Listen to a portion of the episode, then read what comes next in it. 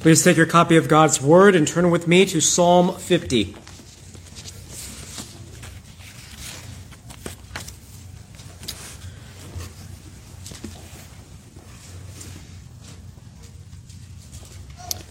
The 50th Psalm, a psalm of Asaph. Verse 5 Gather my saints together unto me, those that have made a covenant with me by sacrifice. Some of us have had the unenviable occurrence of standing before a magistrate and giving an account for our life. Even those that are innocent of crimes that are presented before them find themselves in a position that is not to be desired. You stand before one that has authority, and if they are a partial judge, may dismiss the truth and dismiss you to judgment. We have before us in this psalm a different scenario. The closest that we can come to understanding this is what we see in the courtroom. Even standing before the President of the United States does not carry the weight that we see in the psalm. And there are very few earthly uh, monarchies still in existence that would teach to us from real life application what this psalm brings. You look at England, and the king there is not the one completely ruling. There's a prime minister that rules often in his stead. Yet in many Middle Eastern countries, you still see the king or the sovereign being the supreme judge. That is what we have here before us this morning in Psalm 50. Christ, the supreme judge, stands before his church, calls her before the bar concerning her worship. You may have read John Bunyan's work, The Holy War. You remember how Mansoul is taken over by Satan and the other Diabolonians, and how Emmanuel goes and uh, does spiritual warfare to the end that he may regain Mansoul unto himself. And after regaining Mansoul, Emmanuel sets up court and brings Mansoul before him. And so it is, beloved. I come before you with a passage from the Lord. Every time that we come into the worship of the Lord, we are entering into his throne room. It has been said that the most dangerous thing you can do is sit under the preaching of the Word of God. The reason is because you will give an account for what you hear. This is a sermon not just for you, but is for everyone in the church. It is a sermon for me as well. That I would take and heed what the Lord would say in His Word. In the providence of the Lord, there are times at which judgment comes. Sometimes the Spirit convicts us privately and personally. We'll hear uh, a brother say a word to us, a brother that may not even know what's going on in our life, and it convicts us. We may be having our morning devotions, and the Spirit draw out from the text something for us to know, a sin to be repented of. Other times there's a more public chastening, which may be done by the Word of God being preached to the people. Or it may be because of some excommunication that must be publicly acknowledged and proclaimed so that the whole church may fear and reverence the holy God. Understand this, beloved. When the Lord comes to you with one of these instances, whether it's private or public, this is a foretaste of what is to come on the last day. It is a condescension of the Lord to do so. He is long suffering to us, and He is coming to you now to warn you to repent and believe the gospel. So that on the last day when you stand before Him, you can give an account saying, I have taken hold of Christ by faith and His righteousness. But it is not just that that we have. But understand, beloved, this text is a loving warning given to the church that she may repent of her sins before assembling before Christ on the last day. This morning, as we look at the psalm, we'll note two things. First, the righteous judge in verses 1 through 6. And second, the righteous judgment in verses 7 through 23. Now, this is Psalm 50. Many of us are familiar with the Psalter. We have memorized large portions of the Psalter. We are very familiar with it. We know that the Psalms are broken into five books. Do you also know that the Psalms are broken into sections of 50? This is the first section of 50. And something important for us to understand about these breakups that the Holy Spirit, in His wisdom in ordering and collecting and gathering the Psalms together, has done, is to give to us what we see in Scripture. In 1 Peter, that judgment begins at the household of God. Psalm 50 is the gospel and judgment given to the church. Psalm 100 all people that on earth do dwell, sing to the Lord with cheerful voice. It is a particular address of the gospel to the visible world. And then Psalm 151, the invisible church made visible when the entirety of the elect of God are gathered together for his worship as he has commanded it. So see with me now Psalm 50 verses 1 through 6 the righteous judge, the mighty God, even the Lord, hath spoken and called the earth from the rising of the sun unto the going down thereof. Out of Zion, the perfection of beauty, God hath shined. Our God shall come and shall not keep silence. A fire shall devour before him, and it shall be very tempestuous round about him. He shall call the heavens from above and to the earth, that he may judge his people. Gather my saints together unto me, those that have made a covenant with me by sacrifice. And the heavens shall declare his righteousness, for God is judge himself. Selah. This psalm is the first of twelve that we have given to us in the Psalter, penned by Asaph. Uh, Asaph was one that was a contemporary of David. We read of him in 1 Chronicles 16 and 25. His very name means gatherer. And so it is that as a prophet, he gathered and collected the Psalms together for the public worship of the Lord's people. It's interesting the amount of time that Asaph spends in this psalm detailing the righteous judge is only six verses. The rest of it is given to the judgment of that king. The truth of the Lord has gone out before the entirety of the world. And yet, we have given to us a description of this righteous judge in the first three verses.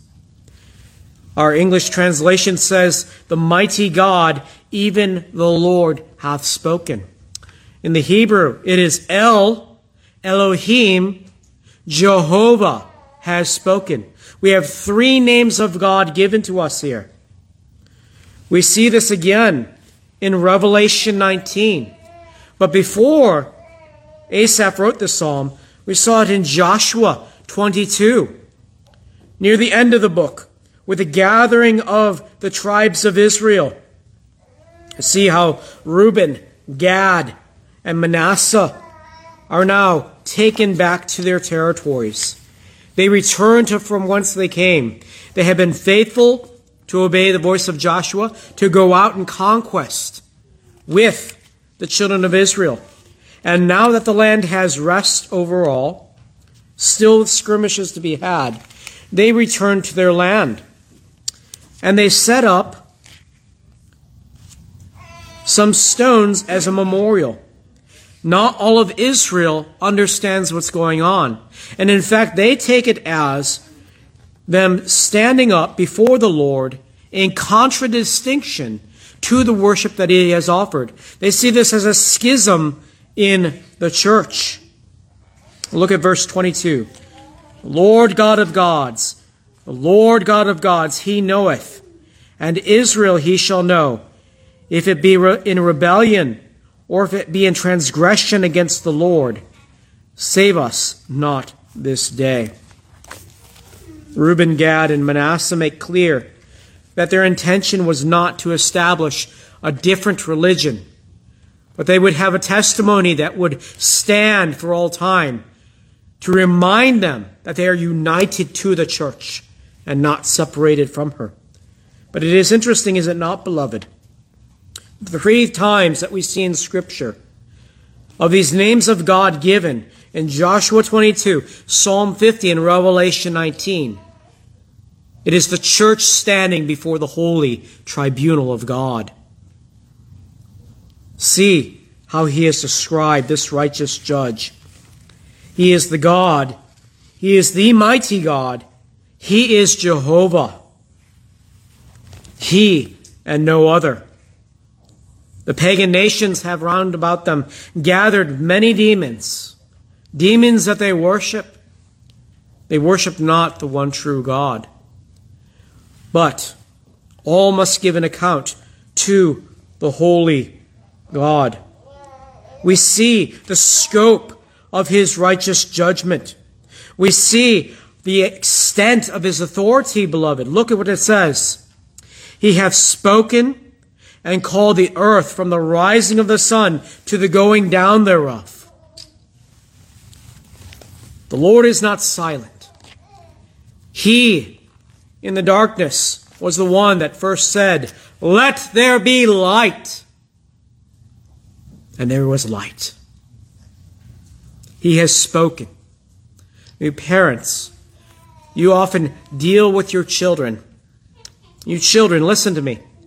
How many times does mommy or daddy have to say something to you for you to obey them and to know what they're saying is true? Only once. How many times, adults, does our Holy Father need to speak to us for us to know that it is true and that we ought to obey him. Only once. The Lord has spoken. And yet in his condescension, his long suffering, his mercy, what do we see in scripture? Self revelation after self revelation. Again and again coming to his people and condescending to us. He who is sinless coming to us wretches.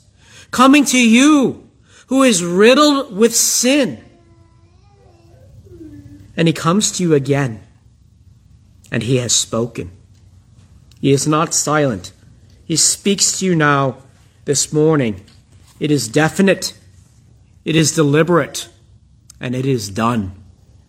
When God speaks, we may not alter what he speaks. We not, may not question it. We may not come and tweak it. No, the word of the Lord is definitive. You see the expanse of his rule from the rising of the sun to the going down thereof. Isn't it interesting? In the pagan world, they have gods for everything a God for water, a God for the earth, a God for the wind. But the one true God who created the heavens and the earth is in charge of all. That's why there's only one true God. And a God can only be a God if he controls all, if he has to jockey for position. With other deities, he is no God at all. This is important for us to understand. The separateness of our God, the absoluteness of his rule. See from whence he rules in verse 2 out of Zion, the perfection of beauty, God hath shined. We often say that the truth is found in the church, but where has the church gotten it? The church gets her truth from heavenly Zion. Heavenly Zion, the mother of us all. It is from the Lord that we receive truth, and the church's duty is to be a salt and light to a dark, decaying world. And so you, Christian, when you see this, you see that this, the Lord is speaking out of Zion, you need to understand. If you are not being a salt and light to the world, there's a problem. You're declaring that your citizenship is not in Zion, but it is in hell. You must speak truth out of Zion. The Lord is beautiful. It is his heavenly abode. It is separate from the earth, and yet he condescends to us. He comes down and stoops to us. And we see the greatest of these condescensions in the incarnation of Jesus the Christ. The second person of the Godhead would take unto him a true body and a reasonable soul, would take our nature to himself and walk among us and not slay us every second that he stepped on this earth. You get irritated with your brothers and sisters in Christ. You get irritated with your physical siblings. Here's our great elder brother coming out of Zion, the ivory towers, as we read and sing in the Psalm 49. And he comes to us, being born of a woman, born under the law, to redeem those that were bound and slain by that law. Out of Zion, perfection comes. We see it chiefly in our Lord and Savior Jesus Christ. The very Word of God being made flesh. Our God comes, and he shall not keep silent. This is a mercy to us, beloved. The many times that the Lord speaks to us. How many times have you been at work, perhaps, and been pulled into a surprise meeting? You're pulled into a meeting and you have no idea what's going to happen. And all of a sudden, there's this litany of errors that you have made throughout the year. And you think to yourself, well, had I known these things, I would have changed my way. I would have changed what I was doing.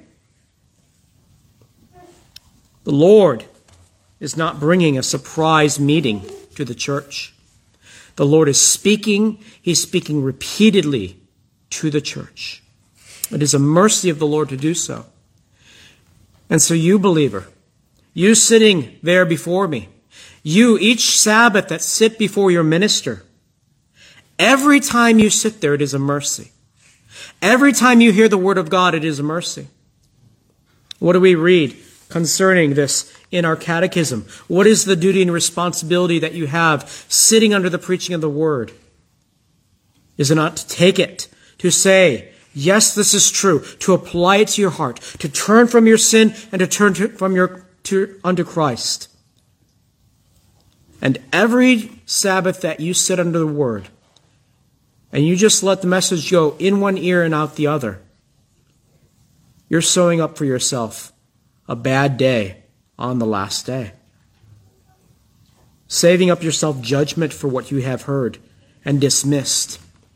We'll see in the second service one that sat with Christ and dismissed him. What a tragedy. What a sad thing. To sit under the preaching of the Word of God, Sabbath after Sabbath after Sabbath. There's a lost and dying world out there that is receiving no messages of the gospel. And yet you are hearing it. You heard it in your baptism. Your children have received it as well in theirs and to neglect the means of grace that are being offered to you is a horrendous thing. But here, the great righteous judge comes with a true word, a continual word to the earth. See what he says It is like Job, is it not, in verse 3? Our God shall come and shall not keep silence. A fire shall devour before him, and it shall be very tempestuous round about him. Remember the book of Job, a book that is given to us to show the patience that ought to be had in the midst of affliction. Even when we don't know the reason for the affliction that is occurring, a patience that ought to be had. And we see Job, how his faith is tested. How at the beginning of the book it says, Job did not sin with his mouth or in his heart. And then it says Job did not sin with his mouth. And there's a chipping away at the faith of Job until soon enough he sins with his lips. And he begins to ridicule God. He begins to question the goodness of God. Till at the very end, Job's friend speaking, Elihu finally comes and brings a word before the Lord comes and sets up his tribunal for Job. And it is, is it not similar? The Lord comes in power. The Lord comes in ferocity. A fire shall devour before him. He shall not keep silence. Behold, he cometh on the wind. He cometh in the storm. And then we must give an account. He shall call the heavens from above and the earth that he may judge his people. The righteous judge that we have is a covenant keeping judge, a covenant keeping God. We see here something similar to Deuteronomy.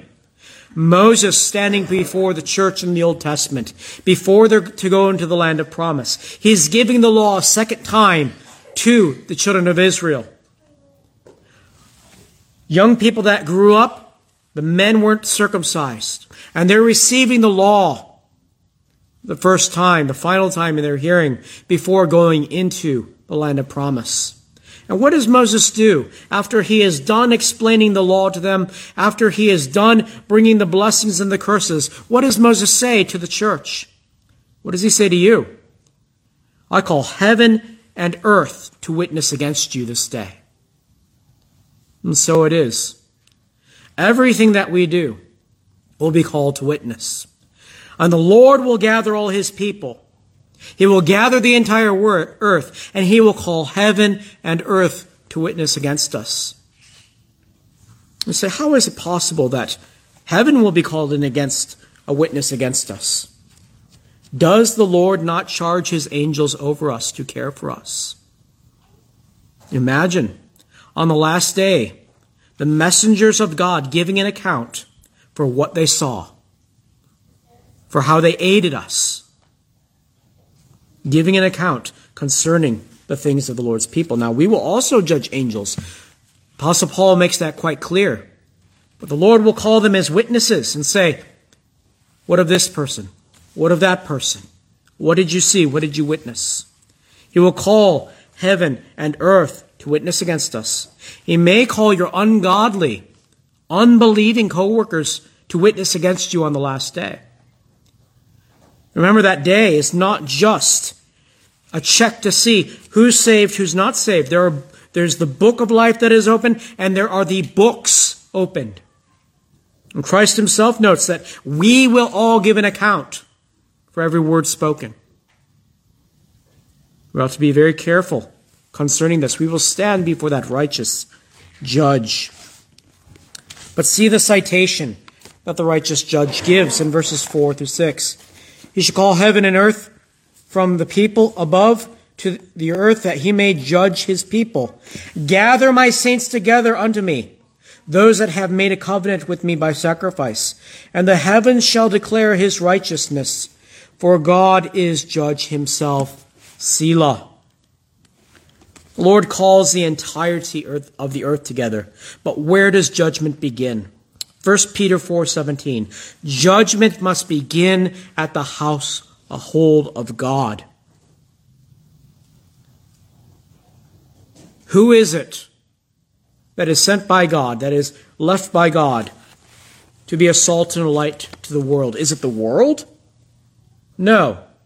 It is the church. And so the, the Lord first calls the church together to say, Have you done as I have commanded you? I have given you the gospel. I have given you holy worship. I have given you my very law. What have you done to act as a salt and a light in the world? He calls us together. Well, that's for us to consider. We might be able to think that we can skirt by on things here on the earth. But on the last day, the world will be there witnessing the holy judge coming to his church. It's not going to cast this church into hell. Do not think that at all. But it will not be a time of rejoicing for many. What does Christ say in Revelation? It's recorded for us that he will wipe away every tear. It's not just tears because we finally see Christ, which will be a beautiful and wonderful thing to be before the beatific vision, but we'll be weeping over our sin weeping over the way that we were not faithful to what he has charged us with. There's a citation now before the righteous judge. And do we not have this in our own courts? We hear, All rise before the right and honorable judge, and all rise. You hear a knock at your door. There's someone there with a summons. They ask you, Are you such and such? You say, Yes. Piece of paper gets shoved out against your chest. You have been served. This is the church being served, called before the righteous judge. The Lord has aught with his people. He doesn't do so because he hates his church. Whom the Lord loveth, he chasteneth, as a father loves a son else would ye be bastards. This is what the book of Hebrews teaches. This is what all of Scripture teaches. Even Cain, even ungodly Cain in Genesis 4 was part of the visible church, and God still pursued after him. We see the righteous judge. He is not partial. He does not have error. God is judge himself he shall declare his righteousness. Is this not a blessing, beloved, for you to take hold of in a world with an ever shifting moral compass? An ethic that is decided by the mob. The Lord has no such ethic or moral compass. We have his moral law summarily comprehended in the Ten Commandments. We know what the duty is. We know when we bring the gospel to a lost and dying world and we say to them, Christ came into the world to save sinners. And they come to us and say, okay, well, what is sin? We don't have to go like this. Well, today the Spirit says sin is this. We can bring the holy law of God to them and say, the Lord has said, Thou shalt have no other gods before me. And we should. And we should preach that to ourselves first. Before you give the gospel in evangelism, beloved, you had better preach the gospel to yourself. You had better make sure that you are savingly trusting in Christ. That when you go to confront your neighbor with their sins so that they may turn from their sins and under Christ, that you are not committing the same sin. What a heinous thing to think. You knock on your neighbor's door and you say, brother, you need to come to Christ. Why? Because it's a sin. What are sins? You start listing them off. And then he turns around and says to you, were you not committing adultery with my wife last week? Who are you to bring this gospel to me? Beloved, the Lord will give righteous judgment. The church has been plagued by two twin sins throughout her history. From Genesis 3 to the end, Revelation 19. We see these twin sins throughout the history of the church. We see them in the world today. And it is formalism and lawlessness. Well, it's the second point, the righteous judgment that we see in verses 7 through 23. The two things that the Lord takes issue with is formalism and lawlessness. If you look at the gospel accounts, you see Christ walking among the church. What are the two things that he is always dealing with? The Pharisees with their formalism and the excommunicated with their lawlessness, or the unbelieving pagans with their lawlessness. And so it is that the Lord in his love and his compassion and long suffering and mercy comes to us and tells us what our problem is. He doesn't beat around the bush. He doesn't say, well, it's, uh, it might be this, it might be that, kind of shifty. He's very direct. He's very clear. And he deals with both parties. He does not say to one party, because of this party's sin, I'm going to overlook your sin. No, he deals with both parties. How many times have you shared the gospel with someone in the world? They say, I would be a Christian except, you know, this person over here that I know is a Christian. He acts so wickedly. What should be your response? It needs to be, is Christ like that? You may give an example of a wicked Christian. I can't help that. But this is the Christ. This is the Savior. This is the one that we are to be like. This is the one we are to follow. It is with His atoning sacrifice that our sins are cleansed by the shedding of His blood. You can bring wicked Christians as evidence, but that just means that they're like you and not like the Christ that I'm preaching to you. And why would you have a bother with that? The righteous judgment of the Lord. Hear, O my people, and I will speak. O Israel, I will testify against thee. I am God, even thy God. The indictment is brought against the church I will not reprove thee for thy sacrifices or thy burnt offerings to have been continually before me. I will take no bullock out of thy house, nor he goats out of thy folds. For every beast of the forest is mine, and the cattle upon a thousand hills is mine. I know all the fowls of the mountains and the wild beasts of the air are mine. If I were hungry, I would not tell thee, for the world is mine and the fullness thereof. Will I eat the flesh of bulls or drink the blood of goats? Formalism is one of the things that is often very hard for us to root out, is it not? To have the outside all right, and yet the inside being like a sepulchre full of dead men's bones.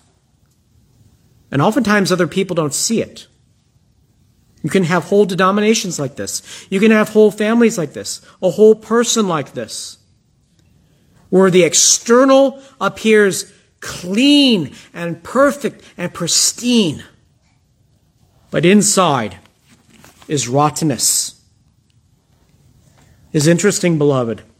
Formalism often gives way to lawlessness. Do we not see this? You'll see this in the text. You'll see this in Scripture. You'll see this in your own life at times. Will you not excuse your sin because of the goodness that you have externally? Right? The formalist Pharisees how did their formalism turn to lawlessness? They murdered the very Son of God. They broke the third commandment. They took his name in vain. He is thy God, is what is said.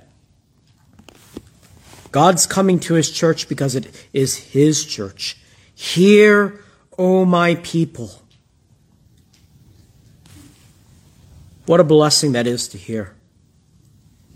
That God is coming and saying, You are mine, and I love you, and this is why I'm coming to you to rebuke you for your formalism. The indictment that he lays out is because of the formal nature of the offerings. Notice he doesn't rebuke them that they're doing the offerings and the worship the way that God has commanded. You never see that in Scripture. Instead, the rebuke is because it's mere form, it's mere externals. And perhaps you this morning are one of those. You think that you have God on the hook because you are obeying everything that He says to do. You're coming and you're singing the psalm, so I have bonus points with God.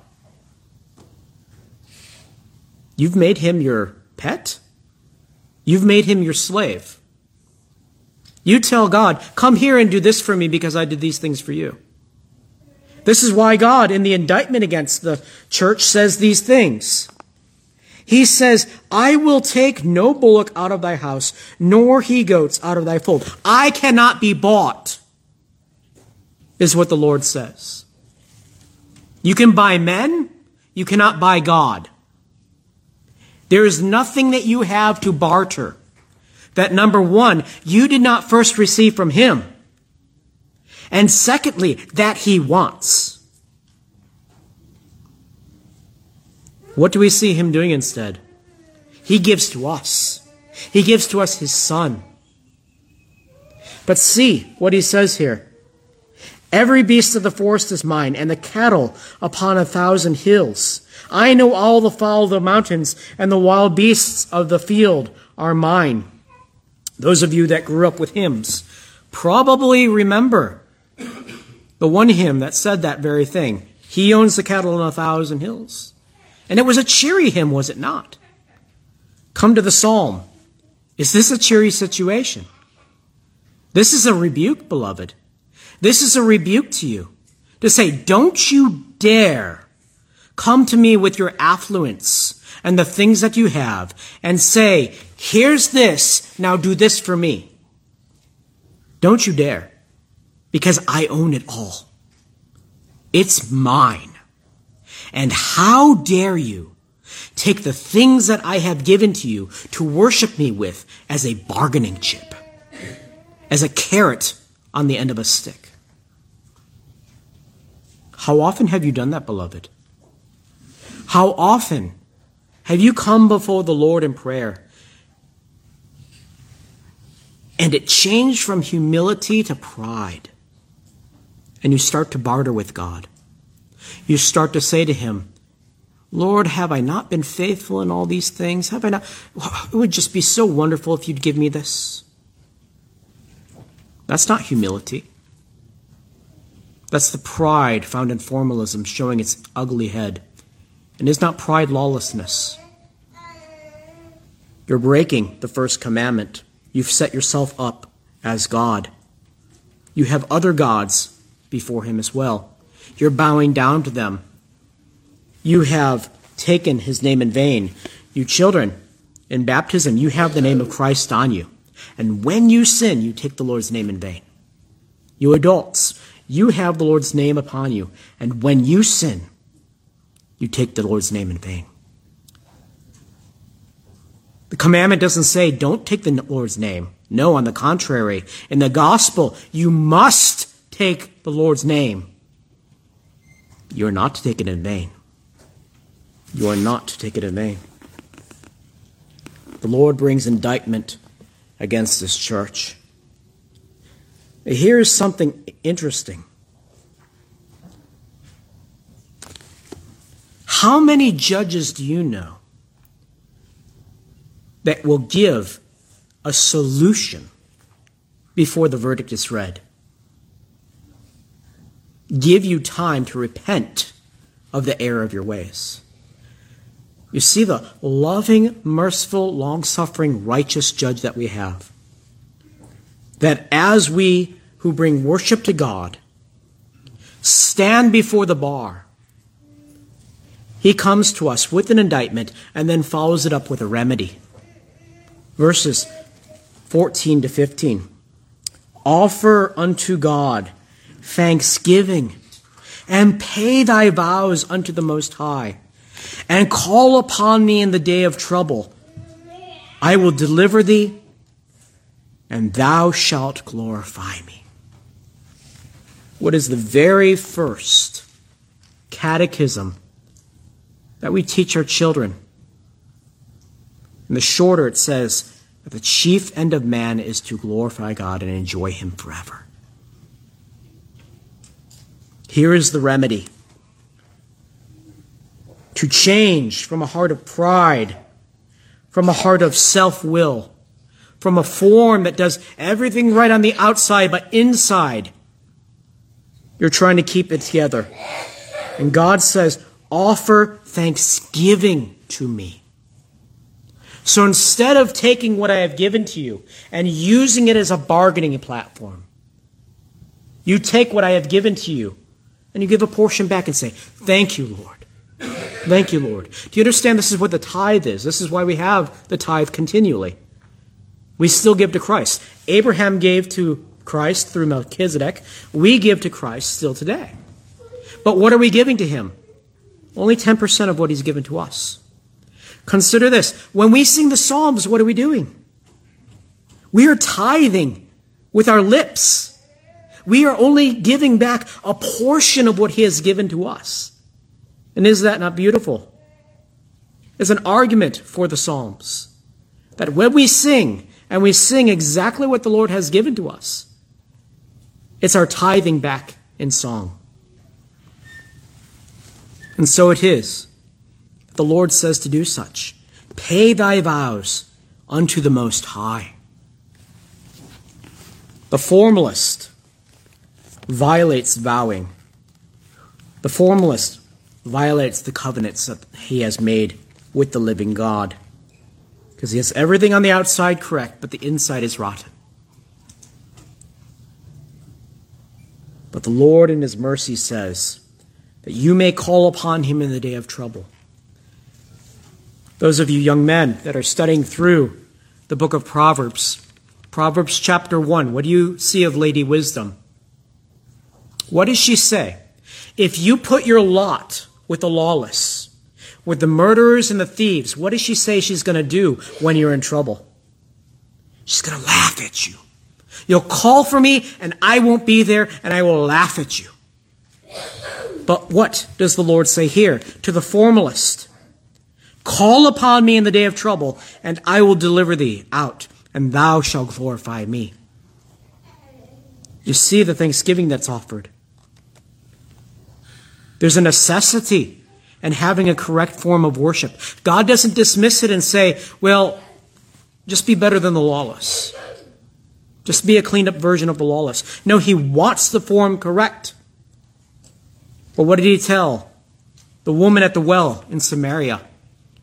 The true worshippers of God worship him in spirit and in truth. You have to have truth, but you also have to have the spirit. The form is useless without the heart. It lacks love, beloved. This is what the Apostle Paul says in 1 Corinthians 13. If I'm able to do all these great deeds, wrestle with beasts in Ephesus, preach wonderful words, and have not love, it's nothing. It's hollow. It's like a broken cymbal. And so it is with the formalist. Lord comes and says, Give substance to your formalism. Take out the decaying part and fill it with what is true and good. Have you been to a dentist recently? He looks at your teeth and he says, uh one of your molars looks bad. You're going to have to drill. What's happened with that tooth? We have a cavity that's gone into the tooth. The outside of the tooth looks good, doesn't it? But you have this little hole where the bacteria goes in and starts rotting out the inside. The dentist has to go in with his drill and drill out all the decay and the rot and then fill it with something solid that is not rotten. And that's the gospel, beloved. You can have all the externals right and be dead on the inside. And Christ comes to you with his gospel and says, Repent and believe on me, and you shall be saved. And this is what Christ did his entire earthly ministry. He called them to repentance.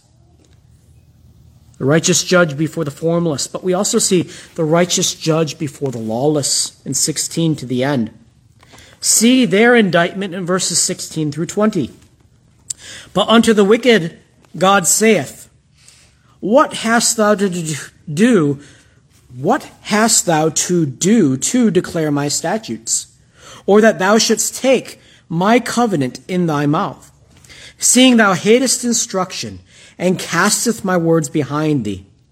When thou sawest a thief, then thou consentest with them, and hast been partaker with adulterers. Thou givest thy mouth to evil, and thy tongue frameth deceit. Thou sittest and speakest against thy brother. Thou slanderest thine own mother's son. Asaph is writing as a contemporary of David. Perhaps it's right at the end of David's life. Perhaps David has passed on. Asaph crosses over to the time of Solomon. See what Asaph says here and consider what Solomon says in his sixth chapter. These six things doth the Lord hate. Yea, seven are an abomination unto him. A proud look, a lying tongue, and hands that shed innocent blood, a heart that defies wicked imaginations, feet that are swift in running to mischief, a false witness that speaketh lies, and he that soweth discord among his brethren. As you go through the book of Proverbs, you should see yourself being pulled back to the Psalms, the Psalms of David, the Psalms of Asaph. Where did Solomon gain such wisdom? It's from the Lord. Scripture has one divine author, and that is the Spirit. See in the very first psalm that we sing, Blessed is the man that walketh not in the counsel of the ungodly, nor standeth in the way of sinners, nor sitteth in the seat of the scornful. And here's one sitting in the seat of the scornful. The Lord comes and brings this indictment. These are covenant children that so hated the covenant of God that they run after lawlessness. This is Cain. This is Esau. This is Onan. This is Laban. This is Achan. This is Nabal. This is Saul of the tribe of Benjamin the king. This is Judas Iscariot. To hate your covenant, to sell it for a pot of pottage, for a little soup, to put your hand with lawlessness, to attack the Lord and his anointed, to seek to strike out against Christ. You see the indictment that is given here. Don't think that this is just speaking of the world. It's true, this is the nature of the world, to be lawless, to be outside of the covenant of God. But within the visible church, this still remains. And maybe you are one such here this morning Let me say, well, I'm not just a formalist. I'm lawless. I hate Christ. I hate everything about him. I hate my brothers and sisters in Christ. I hate his worship. I can't stand it. When my parents bring me to church, I would rather throw up. In fact, I try to think of every conceivable thing in the morning to do to try and get out of the car so that I don't get to go to worship. I pray that's not you. But if it is, dear friend, I say repent of such sin. Repent and take hold of Christ. You have this hanging indictment above you. It's not going away and you will give an account for it on the last day. Except you take hold of Christ by faith. Except you take hold of him by faith. See the remedy that he gives also to the lawless. These things hast thou done, and I kept silence. Thou thoughtest that I was altogether such as one of thyself. But I will reprove thee, and set them in order before thine eyes. Now consider this, ye that forget God, lest I tear you in pieces, and there be none to deliver. Whoso offereth praise glorifieth me, and to him that ordereth his conversation aright will I show salvation. Now, this isn't prevenient grace. This isn't the idea of I'm doing good works in order to merit God's favor so that he'll save me by faith. That's not what's going on here. He's showing the remedy in Christ and the fruit that is born in that remedy. He warns them of the last day, that he will come as a thief in the night, and he will tear them in pieces. Don't think that you'll be able to escape. The Lord will snatch you out and will cause you to give an account to him. But here's his warning. Part of the remedy is found in the warning itself. We've seen this in the world, have we not? We see this in worldling Christians. We see this in the world. Verse 21 These things hast thou done, and I kept silence. Now, we, beloved, have a duty that when wickedness is seen before us in the workplace, to not be party to it, to not be silently standing by while a dirty joke is said, while someone's name is denigrated we have a duty to speak the truth. We have a duty to rebuke wickedness. But here's the living God and the arrogance of the sinner to say, because God did not smite me like he did Sodom and Gomorrah, therefore he must be accepting of my sin. This is the same wicked people that at the same time will judge the Lord and say, How dare he kill Sodom and Gomorrah for their sin? You see, they believe they're calling the shots. And God is drawing them to account, and He's saying to them, You think that because I did not come personally and particularly by a prophet in your face, that I was okay with what you were doing. In fact, I was party to it. I, I was like, this is a great time. No, no, beloved. And so it may be. You may be so caked in your sin that you can't even feel the prick of your conscience, and you think, all's at peace. I have no rumblings from God. Things must be all well. What does the Lord say? I will reprove thee and set them in order before your eyes. This morning, if you are in this state, you are receiving this reproof. Your sins are being set before your eyes, and you need to repent. But this remedy, consider this, ye that forget God, lest I tear you in pieces. God would shake you out of your stupor and have you listen to him and say, Take hold of my son.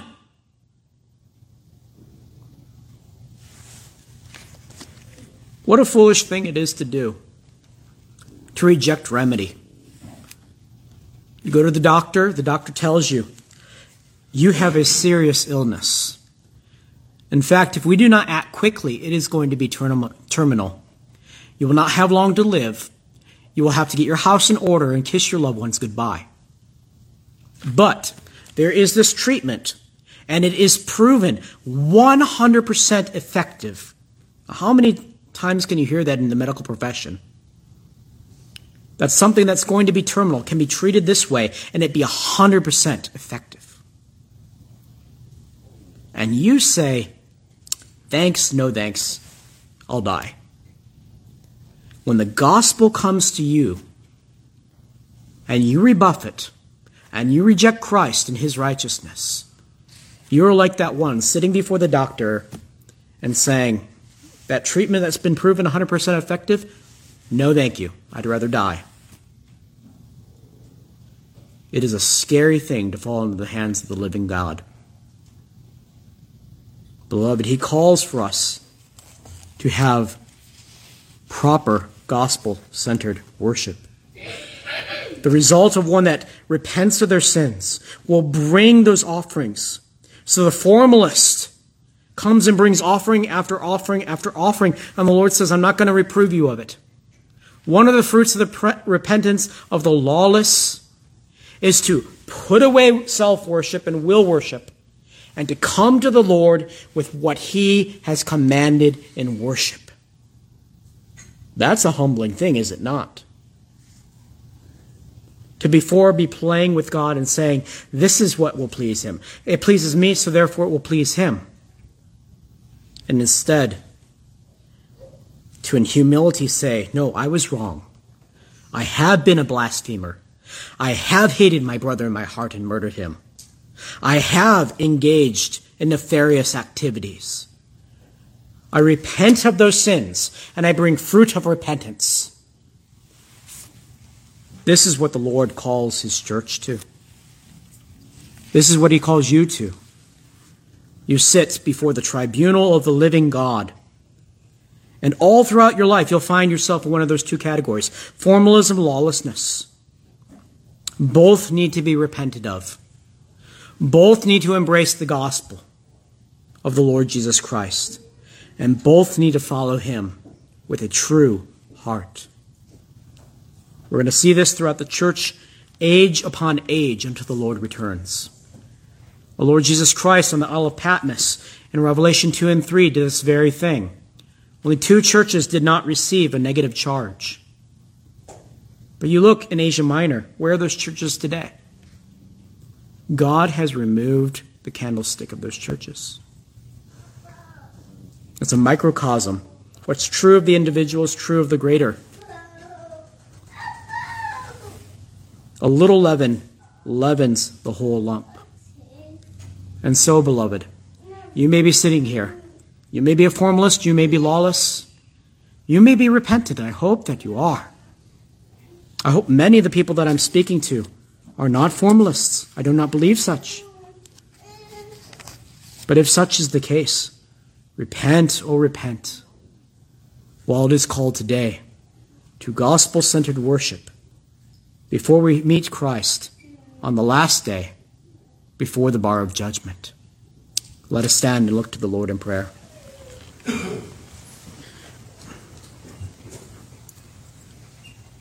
Our loving Heavenly Father, you have told us in your word that you chasten those who you love.